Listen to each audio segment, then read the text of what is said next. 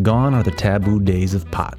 As cannabis becomes increasingly celebrated, understood, and legal, it's still a long way from eradicating the stigmas created from years of misinformation. We're investigating facts, cutting through fiction, exploring medical solutions, and sharing the stories of the people making it all possible on the Cultured Cannabis Podcast. How you guys doing? I'm Tony Arce, and this is the Cultured Cannabis Podcast. Today I'm joined by Chef Manny Mendoza. Manny, thank you for being here, brother. Appreciate it, man. Thank you so much. You're one of the first, if not the only, um, you know, cannabis infused uh, dinners I'd ever been to. That's how we actually met. I went to an Herbal Notes event back in November 2018, south side of Chicago. It was legit one of the most, if not the most memorable dining experience of my entire life. So I'm excited to have you here. Thank you. How did you get into it all? How I got into cooking with cannabis? I mean, I'm a lifelong product of the, the industry as the culture. Um, I've been cooking my whole life uh, since I was really in like middle school. So from there, I've been co- I continued to cook, and once I discovered cannabis, um, the two just became two very big factors in my life and helped mold how I view the world and how I feel about the world and what I want to, what kind of experiences I want to continue to pursue. Um, and uh, I'm very glad I chose and stuck with it because it's uh, it, it's brought about a lot of beautiful experiences and meeting amazing people and being able to give experiences to other people and just share those. So yeah, I started cooking high school, and uh, from there I went to Culinary Institute of America in Hyde Park, New York. It's one of the world's best culinary schools. Wow, that's a big deal. Yeah, it was super big, and it uh, it allowed me to meet other people from around the world who also enjoyed food and cannabis like I did. So Now, at the time that you were doing that, was it actually cannabis found in food, or were the two very separate, um, you know, uh, things at the time? Was it something that if you were cooking, you might be smoking, but not necessarily putting the cannabis in the food? Yeah, I wasn't experimenting with edibles too much, but I did find out about it and I tried other people's weed brownies for the first time and and I wasn't really impressed. They didn't take that they didn't taste that great. Yeah. Um it was just a, you know, a college thing Yeah. that I think everybody goes through, but I also did kind of just it painted a picture in my mind because I already had a certain type of experience that I wanted um, to have, and that was not necessarily fine dining, but that's kind of what I was training for. Sure, I was sure, train- sure. I was being trained for that, so Classically. right. And I but I wanted I didn't want an experience that was as pretentious as some of them or most of them. I wanted something that felt elevated, something that felt real, but also had a high standard to it and also had like a high level of like professionalism and, you know, taste. Yeah. So that's what I wanted to pursue. Um, but I also wanted, I, I started thinking about how I can put cannabis with that experience um, because it was such a common, or it, it's cannabis is something that brings people together. Um, it's a common denominator. Yeah. So I've once I started realizing, even though it was illegal then and very much high stigma, um, I knew that this was going to be something that everybody was going to lean into and start to cross over into because so there at the time there were so many closet cannabis or can, closet stoners Yeah. basically, and they weren't ready to like let the world know. But I knew that that day was going to change, and I knew that eventually it's just going to be everywhere, and everybody's going to finally embrace it. But I wanted to be a mediator for an experience that can have the food side of it with the high taste, high standard of uh, professionalism, and then also bring in the cannabis, but also con- like ha- turning people into a conscious consumer of it, um, so that it's not like a cannabis event with no purpose.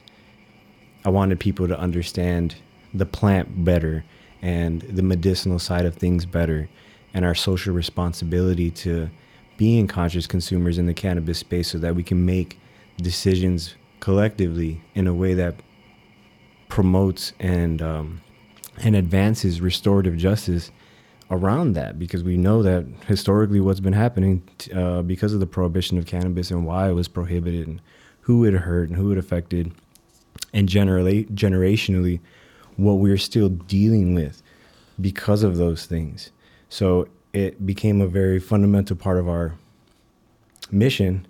excuse me, uh, fun, very fundamental part of our mission to have that embedded in our dinner parties and our events and everything that we do and everything that we talk about and every person that we interact with. It's yeah, this is all fun. This is great. The music's great. The food's great.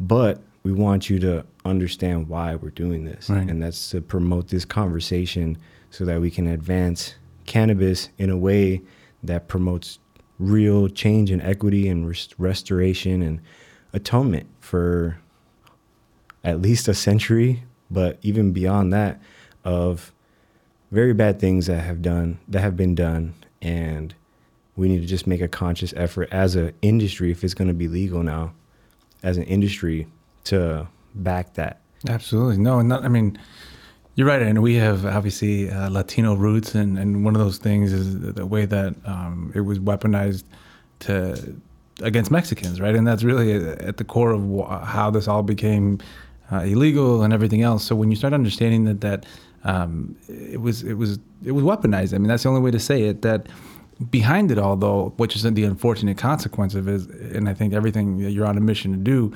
is the awareness of the benefits to it right what was it for you that beyond i mean we can sit here and obviously smoking it and, and enjoying it and, and understanding it the, the benefits to ourselves how can you translate that into something that people listening can say you know I never, I never thought about cannabis like this for myself I mean, you hear it for cancer patients and always this extreme but for the everyday user who doesn't have those type of ailments, what drew you to the plant to begin with? The from a young age, the camaraderie to it, and the fact that it brought me and my friends together. At least my first group of friends in high school. excuse me. Um, it brought us together in that way. And, you know that in a in a part of where we grew up on the south side of Chicago, um, there were a lot of it. I, I can't, It's hard to say that it was a very positive environment. Like there was so much going on, so much that you were witnessing from a young age that you shouldn't be witnessing, and and just kind of experiencing. So it was kind of hard to make real friends in those kind of environments. But when I did, it was because of cannabis, and that's that brought us together and turned us into, you know, a, a groups of friends that didn't want to fall into you know that negative Sure. side of uh, our environment. You know, gangs, gun violence, all that, all that stuff. Um, you know, even mental traumas, things that people don't break out those cycles out of. Um, I realized that through that camaraderie, I was able to just you know find myself a little bit more and appreciate and value myself and life, and you know the, these joyful moments that I could spend with these guys, and and you know just understand that this plant is is more healing um, because we, we couldn't get therapy in the hood, you know, at that time. That's such a good point. So, though. so to be able to have cannabis and to have somebody that you can talk to um, that understands what you're going through and understanding that this is all peace and love so that as long as we're in this environment then it's going to be peace and love and it's just going to be how do we how do we just find joy when we're surrounded by all this craziness you know from a young age That's so true. And and and you know, even at that point, we look at ourselves so differently, oftentimes as you know, as individuals. We're just talking about this, right? The other, and and how hearing you know someone who who or someone who may hear your story and say, I, I don't relate to that because I didn't grow up in that type of street violence. I, I didn't come from that sort of demographic, if you will. I grew up over here. But what's sad is that the the thing that connects us the most is, is usually our pain, and and usually it's those things that uh, we think of. Oh, that's not me. That's not me. But if you're a kid who's seeing violence within your home, if you're a kid who's experiencing traumatic things on a daily basis, but somewhat normalized under this, you know, this whatever. It could be that you have money. It could be that you know whatever your parents are important, but somehow, some way, the trauma is still there. And and on one end, here you are experiencing this almost benefit in a sense, like you're saying in the hood, you're not going to get uh, therapy, but in a sense, you might have almost been doing yourself a better service than someone who is going to therapy and doesn't have access to this stuff, right? Yeah. So, how do you now translate that into what you do in, in terms of educating people?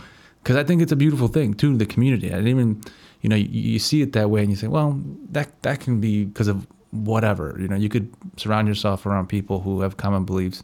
And not need this. But it's not just that. It allows you to bring down a little bit of those walls, defenses. You know, see things as a little more true and and and and, and man, probably from a better perspective than you would if you're just trying to figure it out without it, right? Yeah. So how does that translate for you when when now with what you do that you bring that into the awareness of the plant, the culture, both? Yeah, well, I mean, basically we try to foster that community and like represent what we not just what we say, but how we do it through who we're also inviting to the table.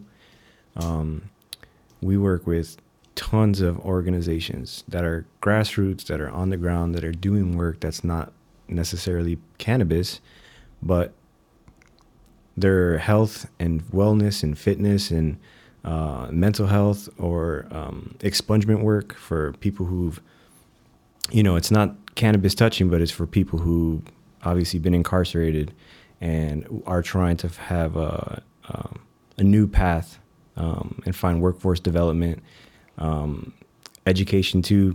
They, they can take classes through certain, some of these organizations. Um, so really it's by surrounding ourselves and cultivating, you know, that community that is like-minded and, you know, they're not going to turn away anything related to cannabis. They understand that it's a holistic approach to self-healing. So by just fo- fostering that community, you come to an Herbal Notes event, you're going to meet all these different kinds of people. So part of it is brought up by us and, you know, in the messaging or in some of the content that we produce or, or give to people um, besides obviously the food and the experience, but knowing that there's other people in the room who are also like-minded and driven towards a common goal of, of self-healing. So, no, I think it's so true. And, and even the one thing I've come to know about you that uh, it's just that you're about it. This is really your life. I mean, there's no, you know, you do this as your job and then you go home and do something else. This is just you.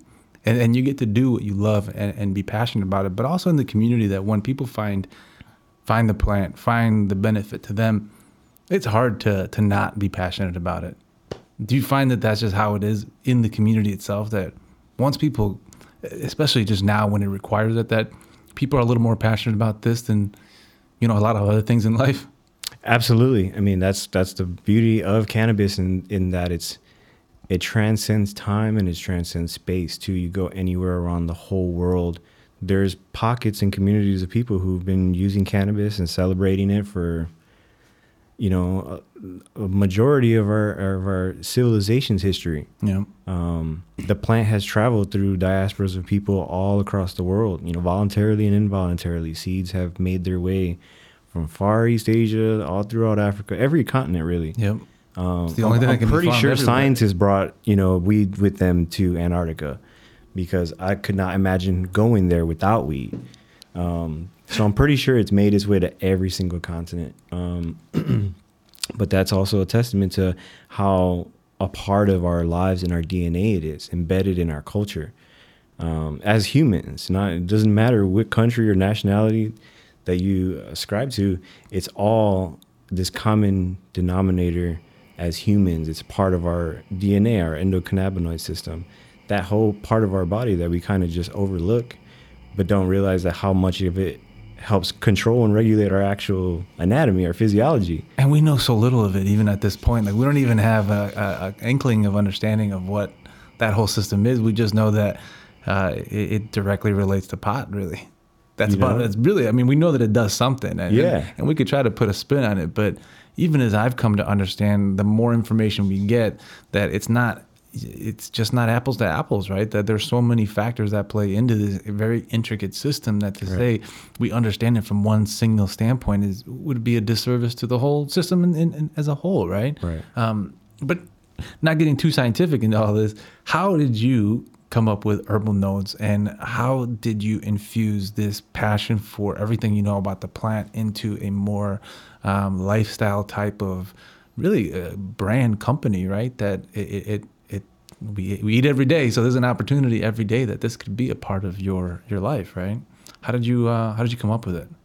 Well, I came up with Herbal Notes uh, in 2017, and I was leaving. I was in, living in California, and I was cooking there. I did a bunch of cooking, did a bunch of work in the cannabis industry over there.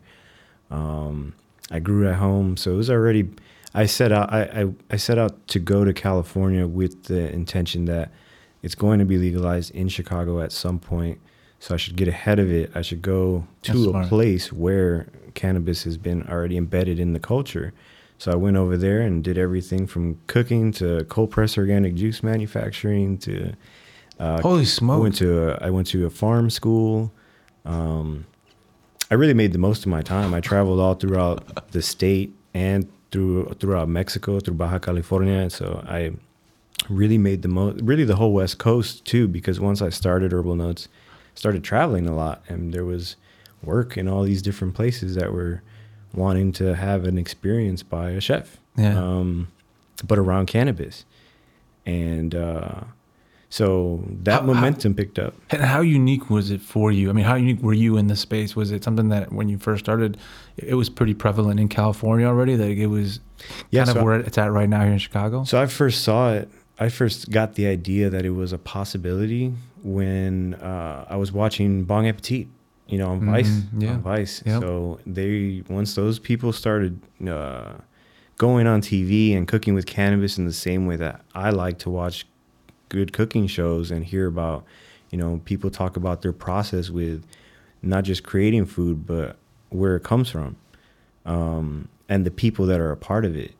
That's something that was just mind blowing to me when I was, you know, kind of overworking in a restaurant. Even though it was, it was a great job, I was just back to cooking again, and I wanted to really, when I knew I wanted to bridge my love and passion for cooking with cannabis, and in that industry, knowing that it's going, it's a budding industry, it's something that's going to be inevitable, it's going to happen, and it's going to break open state by state and ultimately federally. So we still got a long way to go.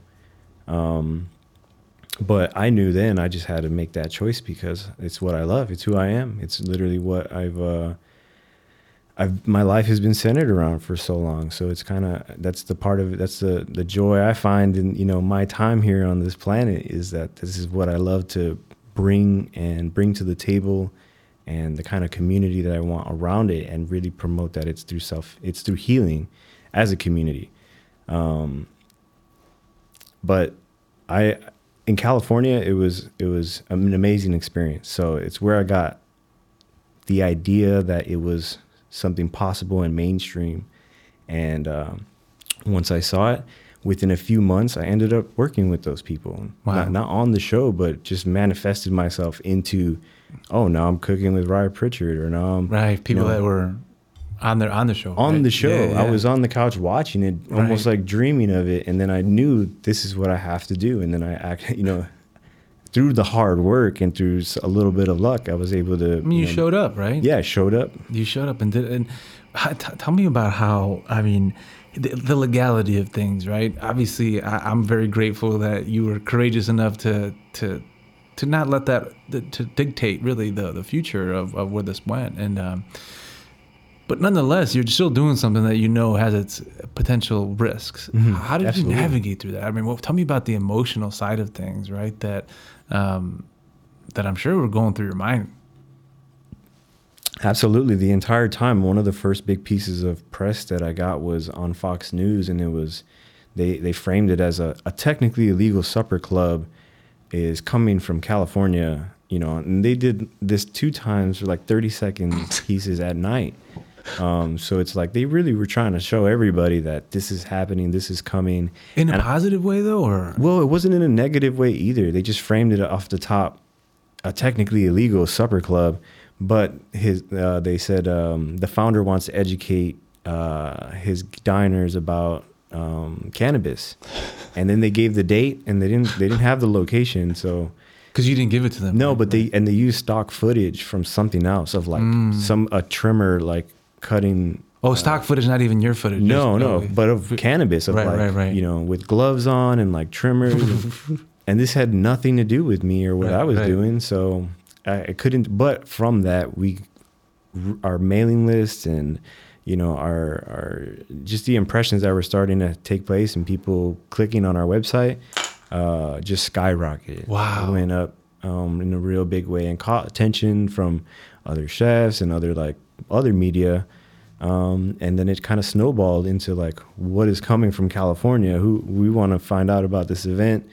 Um, so when they say like uh, any press is good press kind of thing, or yeah, even bad was, press is good press. And you know that was our first big one. I've been doing cannabis events in California before then, but uh, not as big as this one. It was, and it was. I had to go from California because I was living there uh, to Chicago. So I imagine that flight. Like everybody knows, the whole world knows, um, Chicago knows that this is going to happen. So now me getting on a plane, kind of paranoid, thinking that. Uh, you know, somebody who's going to pull me aside and ask me what I'm doing. Right. But uh, that never really happened. That never happened, and every time, you know, ended up just getting easier. Fortunately, and because well, even at that time it was decriminalized, right? At some like on some level, they it wasn't. De- they decriminalized it, yeah, like a while ago. Uh, they decriminalized it in 2014, I believe, because that's right oh, is that far back? Yeah, the very next year, that's when they launched the medical program. Ah, uh, gotcha, gotcha. That's, yeah. I mean, still, nonetheless, everything you were doing, you're definitely a pioneer. What was the community like here at the time when you when you launched that? Because obviously you see it now; it's legal. Yeah. Everyone's talking about. it. I mean, you know, it is what it is. But right. back then, a little more underground still. Yeah, I would say sketchy because it was really hard to find out who the community really is. Like, what who are the people that really want to make cannabis become uh, a beautiful culture instead of one that's kind of fragmented and you got different not only did people not really even want to say that they were smoking cannabis. But those that did kind of you know live their lives revolving around it they weren't thinking of like a community. They were kind of isolated. Everybody was in these little tribes of of a cannabis community. And some of them were dangerous and some yeah. of them and some of them were, um, you know,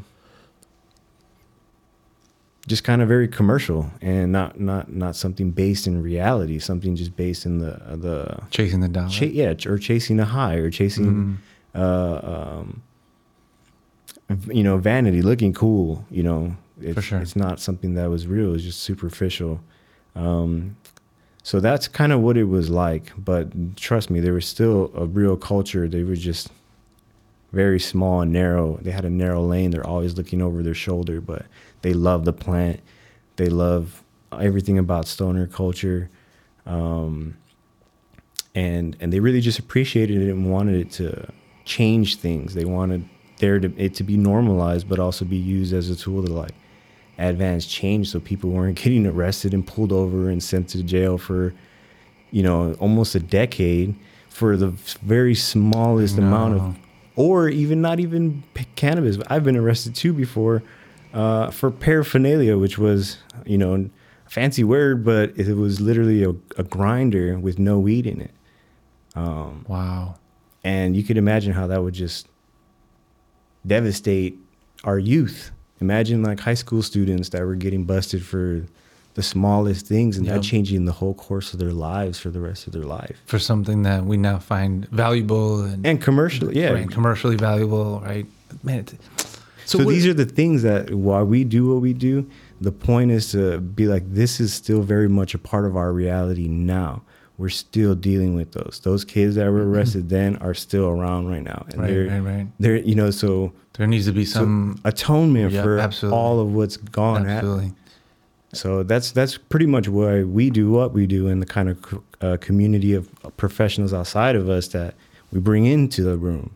So now we're just advancing a bigger message, um, so that it becomes an industry standard and normal. Like we're doing this because this is how we want to get back and help.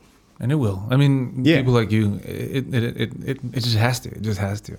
So when I met you, how I understood Herbal Notes, it was to be, you know. Uh, uh, a brand that put on these events and you come and it was an amazing experience, right? What is it now?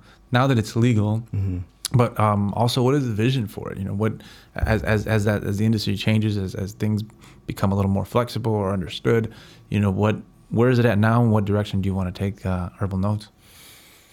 Well, um, I mean, right now we're still we've really just transitioned into a real space with a real license, liquor license, and and food license. So you guys have a physical space. We have a physical space, That's and, amazing. but really we're operating just as a restaurant and a bar that promotes. Uh, we're a members only club that promotes black and browns uh, owned spirits, wines, beers. Uh, try to be as local as possible, um, and and fill our space, continue our message with how we're trying to bring back, reclaim, you know, different sectors of this industry that we're, we don't have no equity in. Start to reclaim that into a space. So it's it's even bigger than just cannabis. Yeah. It's like this is I want to buy from the local farmers too, um, which yeah, which we do. So these are all things that we just embed into our overall mission. So if we're in a space with licenses, yeah, there's no real consumption lounge right now or license for that. So we have to Like it doesn't exist. yeah, it doesn't exist Yeah, right yeah. now. So we just have to play by the rules and just transition our model and our way of thinking. Obviously, we're all 420 uh, individually. The people who know No, about course, herbal notes are, you know, you're going to personally be 420, but it's legal now. So you can have it on you. You can have it wherever you go, basically. Um, you just can't consume it everywhere. But we just try to operate in a way where we do um, pop-ups or events or collaborations with other brands um, to keep advancing, you know, our message without, you know, um, without jeopardizing what we have. And we have something of value right now. We have a, a great space, and um, and that's basically where where we're at right now. But we're about to transition. you know, things are evolving so fast. So it's kind of why it's like racing in my head, so to speak, because um, what I've been working for for so long is starting to like come into fruition in terms of opportunity, like a tree. Yeah, Yeah. blossom like a tree. Like I go this way, I go this way. Right, right, How right. do I put them all together in a way that makes sense and stay true to you know what I what I believe in and and why I'm I'm doing this for. So. Uh, you know, I mean, I'm only excited. You know, it's That's it's, amazing. it's constant. It's you know, I have gratitude and just I'm feel blessed. So I want to um, continue to just be intentional with how I want to move forward with my overall mission, like the whole thing, not just the two steps in, ahead. You know, um, because I can take part of the legal industry and have my own line of edibles, um, and then I could also be involved in every other type of license that is available and be vertically integrated Yep. and then have partners that have multiple licenses in multiple states. Yep. So now it's like we're like roots just spread around around the whole country, if not globe. Um, especially countries that are starting to decriminalize and Mhm, legalize, mhm, like yeah. Mexico. Yep. Um, so I, I'm only excited by being a part of it, and that's why I try to uh, do it with intention because there's as fun as it's going to be, and, and how amazing and fruitful it's going to be. Um, there's still a lot of things that need to be done, you know, to to make up for, you know, The groundwork has to be laid. right. Yeah, absolutely. No, and it is exciting. And, and since I've known you, man, just how much has changed and to see you grow in the industry has, has been a treat to me uh, as your friend as well. Thank but, you know, I'm, I'm, I'm excited for all those things. And, and you're right, you know, nothing but opportunity, especially when you showed up, when you showed up. You the, the, what does it say? The uh, fortune favors the bold, right? And, and you were bold and, and, there, and you did something that, uh, looking back, that's you can never undo that, right? You're Right. you're a pioneer in that, and so I'm excited for for what the future holds. I'm excited for what you're doing already, and kudos to you on on the spot. I didn't realize that yeah, yeah, at a physical location. So, you know, all things. All things good all around, and, and I'm happy for you. So, with that, uh, I want to thank you for coming in. Thank you, thank you. Appreciate you, Tony. This is this is great. Can't wait for the next one, man. Likewise.